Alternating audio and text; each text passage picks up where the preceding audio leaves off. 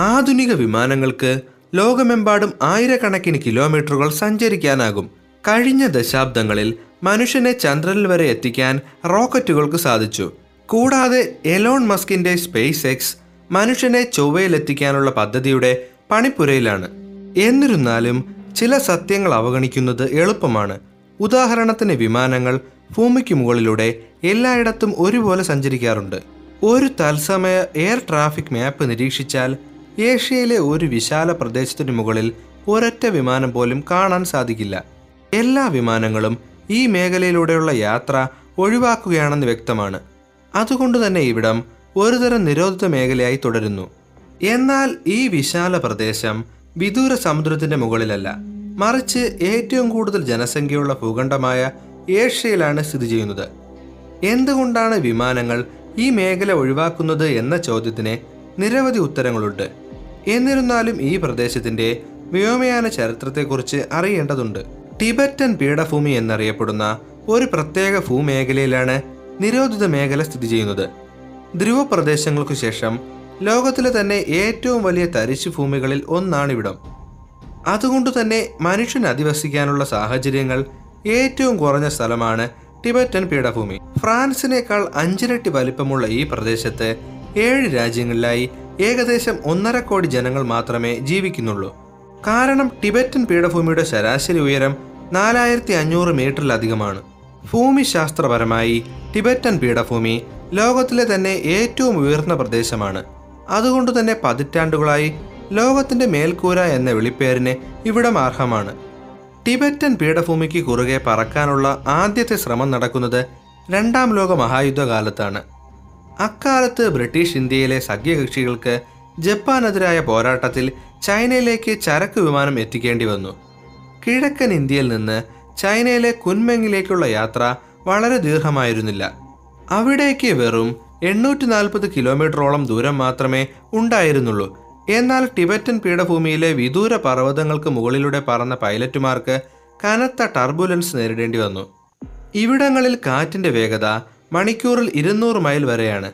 മാത്രമല്ല വളരെ താഴ്ന്ന താപനില വിമാനങ്ങളുടെ ഇന്ധനം മരവിപ്പിക്കാൻ പ്രാപ്തമായിരുന്നു. ടിബറ്റൻ പീഠഭൂമിയിലെ കാലാവസ്ഥ പ്രവചിക്കാൻ പ്രയാസമുള്ളതും അടിയന്തര സാഹചര്യങ്ങളിൽ വിമാനങ്ങൾക്ക് ഇറങ്ങാൻ വിമാനത്താവളങ്ങളില്ലാത്തതും ഇതുവഴിയുള്ള സഞ്ചാരം ദുഷ്കരമാക്കി. അതുകൊണ്ടുതന്നെ സഖ്യകക്ഷികളുടെ വിമാനങ്ങൾക്ക് വലിയ തോതിൽ അപകടങ്ങൾ നേരിട്ടു. നാൽപ്പത്തിരണ്ട് മാസത്തിനിടെ അഞ്ഞൂറ്റി തൊണ്ണൂറ്റിനാല് വിമാനങ്ങളും ആയിരത്തി എഴുന്നൂറോളം വൈമാനികരും പർവതങ്ങളിലെ വിദൂരതയിൽ അപ്രത്യക്ഷരായി. ഇവരിൽ ഒരാളെ പോലും പിന്നീട് കണ്ടെത്താൻ കഴിഞ്ഞിട്ടില്ല. ജർമ്മൻകാർക്കെതിരെ നടന്ന പോരാട്ടത്തിൽ നഷ്ടമായതിലും കൂടുതൽ ബ്രിട്ടീഷ് വിമാനങ്ങൾ ഈ മേഖലയിൽ തകർന്നു വീണു. ചില മാസങ്ങളിൽ ടിബറ്റിന് മുകളിലൂടെ പറന്ന വിമാനങ്ങളിൽ അൻപത് ശതമാനവും നഷ്ടമായി. രണ്ടാം ലോക മഹായുദ്ധത്തിനു ശേഷം ആയിരത്തി തൊള്ളായിരത്തി അൻപത്തിയാറിലാണ് ടിബറ്റൻ മേഖലയിലെ ആദ്യത്തെ വിമാനത്താവളം നിർമ്മിക്കപ്പെട്ടത്. തലസ്ഥാന നഗരമായ ലാസയിലെ ആധുനിക വിമാനത്താവളം ഒരു ദശാബ്ദത്തിനു ശേഷം ആയിരത്തി തൊള്ളായിരത്തി അറുപത്തിയഞ്ചിൽ ഉദ്ഘാടനം ചെയ്തു. ഇന്ന് ടിബറ്റൻ പീഠഭൂമിയിൽ ലാസയിലും ജിന്നിങ്ങിലുമായി രണ്ട് സുപ്രധാന അന്താരാഷ്ട്ര വിമാനത്താവളങ്ങളുണ്ട്. ഇവ രണ്ടും പ്രധാനമായി ആഭ്യന്തര വിമാന സർവീസുകളാണ് കൈകാര്യം ചെയ്യുന്നത്. എന്നിരുന്നാലും ടോക്കിയോയിലേക്കും കോലാലംപൂരിലേക്കും അടക്കം അപൂർവം ചില അന്താരാഷ്ട്ര സർവീസുകൾ നടത്തപ്പെടുന്നുണ്ട്. ആധുനിക കാലഘട്ടത്തിൽ ടിബറ്റൻ പീഠഭൂമിക്ക് മുകളിലൂടെ അപൂർവം ചില വിമാനങ്ങൾ പറക്കുന്നുണ്ടെന്നത് സത്യമാണ്. എന്നാൽ കിഴക്കൻ ഏഷ്യയ്ക്കും പടിഞ്ഞാറൻ മേഖലയ്ക്കുമിടയിൽ യാത്ര നടത്തുന്ന എല്ലാ അന്താരാഷ്ട്ര വിമാനങ്ങളും ടിബറ്റിന് മുകളിലൂടെയുള്ള സഞ്ചാരം ഒഴിവാക്കുകയാണ് പതിവ്. ഇതിനുള്ള പ്രധാന കാരണം അടിയന്തര സാഹചര്യങ്ങളിൽ ഉണ്ടായേക്കാവുന്ന വലിയൊരു അപകട സാധ്യതയാണ്. യാത്രാ വിമാനങ്ങൾക്ക് പർവതങ്ങൾക്ക് മുകളിലൂടെ സഞ്ചരിക്കാൻ കഴിയും. ടിബറ്റൻ പീഠഭൂമിയുടെ ശരാശരി ഉയരം പതിനാലായിരം അടിയിലധികമാണ്. എന്നാൽ സാധാരണയായി വിമാനങ്ങൾ മുപ്പതിനായിരം അടി ഉയരത്തിലൂടെയാണ് പറക്കുന്നത്. ഒരുപക്ഷെ ക്യാബിൻ ഡീപ്രഷറൈസേഷൻ അല്ലെങ്കിൽ എഞ്ചിൻ തകരാർ പോലുള്ള ചില അടിയന്തര സാഹചര്യങ്ങളിൽ വിമാനങ്ങൾ പതിനായിരം അടിയിലേക്ക് താഴ്ന്നു പറക്കുകയാണ് പതിവ്. ഇങ്ങനെയുള്ള അവസ്ഥയിൽ വിമാനത്തിലെ യാത്രക്കാർക്ക് ശ്വസിക്കാനായി ഓക്സിജൻ മാസ്ക് വിന്യസിക്കപ്പെടും. എന്നിരുന്നാലും വിമാനം പതിനായിരം അടി താഴേക്ക് ഇറങ്ങുന്നതുവരെ യാത്രക്കാർക്ക് ശ്വസിക്കാൻ മതിയായ അളവിലുള്ള ഓക്സിജൻ വിതരണം മാത്രമേ ഉണ്ടാകുകയുള്ളൂ. പതിനായിരം അടി ഉയരത്തിൽ മനുഷ്യർക്ക് സാധാരണയായി ശ്വസനാവസ്ഥ പുനരാരംഭിക്കാൻ കഴിയും. എന്നാൽ നിർഭാഗ്യവശാൽ വിശാലമായ ടിബറ്റൻ പീഠഭൂമിക്ക് മുകളിൽ താഴ്ന്നു പറക്കാൻ കഴിയില്ല. കാരണം ശരാശരി പതിനാലായിരം അടിയിലധികം ഉയരമുള്ള ടിബറ്റിന് മുകളിൽ വെച്ച് അടിയന്തര ഘട്ടത്തിൽ ഒരു വിമാനം പതിനായിരം അടിയിലേക്ക് താഴുകയാണെങ്കിൽ പർവതത്തിലേക്ക് ഇടിച്ചു തകരാനാണ് സാധ്യത. അതുകൊണ്ട് തന്നെ ക്യാബിൻ ഡീപ്രഷറൈസേഷൻ സംഭവിക്കുകയാണെങ്കിൽ യാത്രികർ എല്ലാവരും മരണമടഞ്ഞേക്കാം. Lhasa Xining Kathmandu Chengdu Urumqi Almaty എന്നീ വിമാനത്താവളങ്ങളാണ് ടിബറ്റൻ പീഠഭൂമിക്ക് ഏറ്റവും അടുത്തുള്ളവ. ഇവയെല്ലാം തന്നെ അടിയന്തര സാഹചര്യങ്ങളിൽ വിമാനങ്ങളെ സ്വീകരിക്കാൻ പര്യാപ്തവുമാണ്. എന്നാൽ നിർഭാഗ്യവശാൽ ഈ വിമാനത്താവളങ്ങളെല്ലാം തന്നെ നൂറുകണക്കിനോ ആയിരക്കണക്കിനോ കിലോമീറ്ററുകൾ അകലെയാണ്. രണ്ടായിരത്തി പതിനെട്ടിൽ ചോങ് കിങ്ങിൽ നിന്ന് ലാസയിലേക്ക് പറന്ന സിജുവാൻ എയർലൈൻസിന്റെ എണ്ണായിരത്തി അറുന്നൂറ്റി മുപ്പത്തി മൂന്നാം നമ്പർ വിമാനം മുപ്പതിനായിരം അടി ഉയരത്തിൽ വെച്ച് അപകടം നേരിട്ടു. വിമാനത്തിന്റെ ഒരു വിൻഡോ പൊട്ടിത്തെറിക്കുകയും തുടർന്ന് ക്യാബിൻ ഡീപ്രഷറൈസേഷൻ സംഭവിക്കുകയും ചെയ്തു. ഇതിന്റെ ഫലമായി വളരെ പെട്ടെന്ന് തന്നെ താഴേക്ക് പറന്നു തുടങ്ങി. ഭാഗ്യവശാൽ വിമാനം ടിബറ്റൻ പീഠഭൂമിയിലെ വിദൂരതയിലേക്ക് അധികം സഞ്ചരിച്ചിരുന്നില്ല. അതുകൊണ്ട് തന്നെ അവർക്ക് വളരെ വേഗത്തിൽ തിരിഞ്ഞു പറക്കാൻ കഴിഞ്ഞു.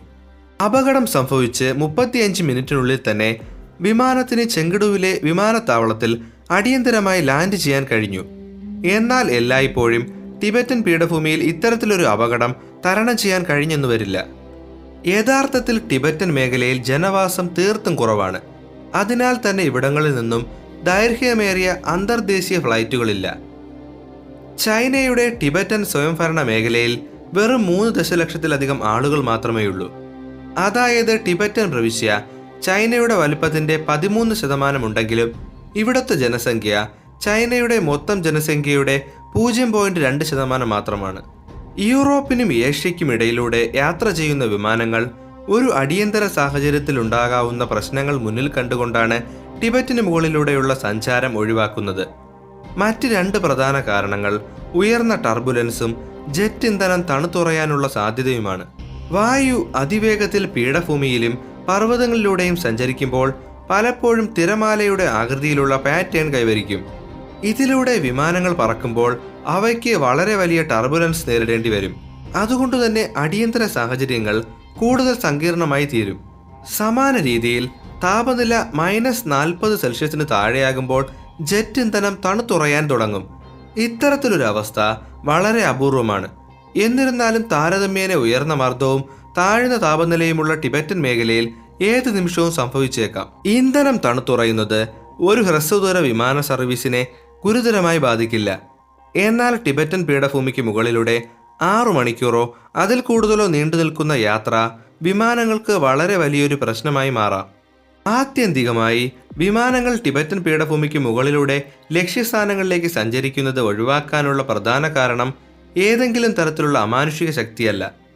മറിച്ച് ഒരു അടിയന്തര സാഹചര്യം നേരിട്ടാൽ ലോകത്തിലെ തന്നെ ഏറ്റവും അപകടകരമായ പ്രദേശമായതിനാലാണ്. സാങ്കേതിക വിദ്യ വളരെ വിപുലമായി തീരുകയും ലോകയാത്രകൾ സുരക്ഷിതവുമായി മാറിയിട്ടും നമ്മുടെ ഭൂമിയിൽ ഇനിയും ചില വന്യവും വിദൂരവുമായ പ്രദേശങ്ങൾ അവശേഷിക്കുന്നുണ്ടെന്നുള്ള ഒരു ഓർമ്മപ്പെടുത്തലാണ് ടിബറ്റൻ പീഠഭൂമി നൽകുന്നത്.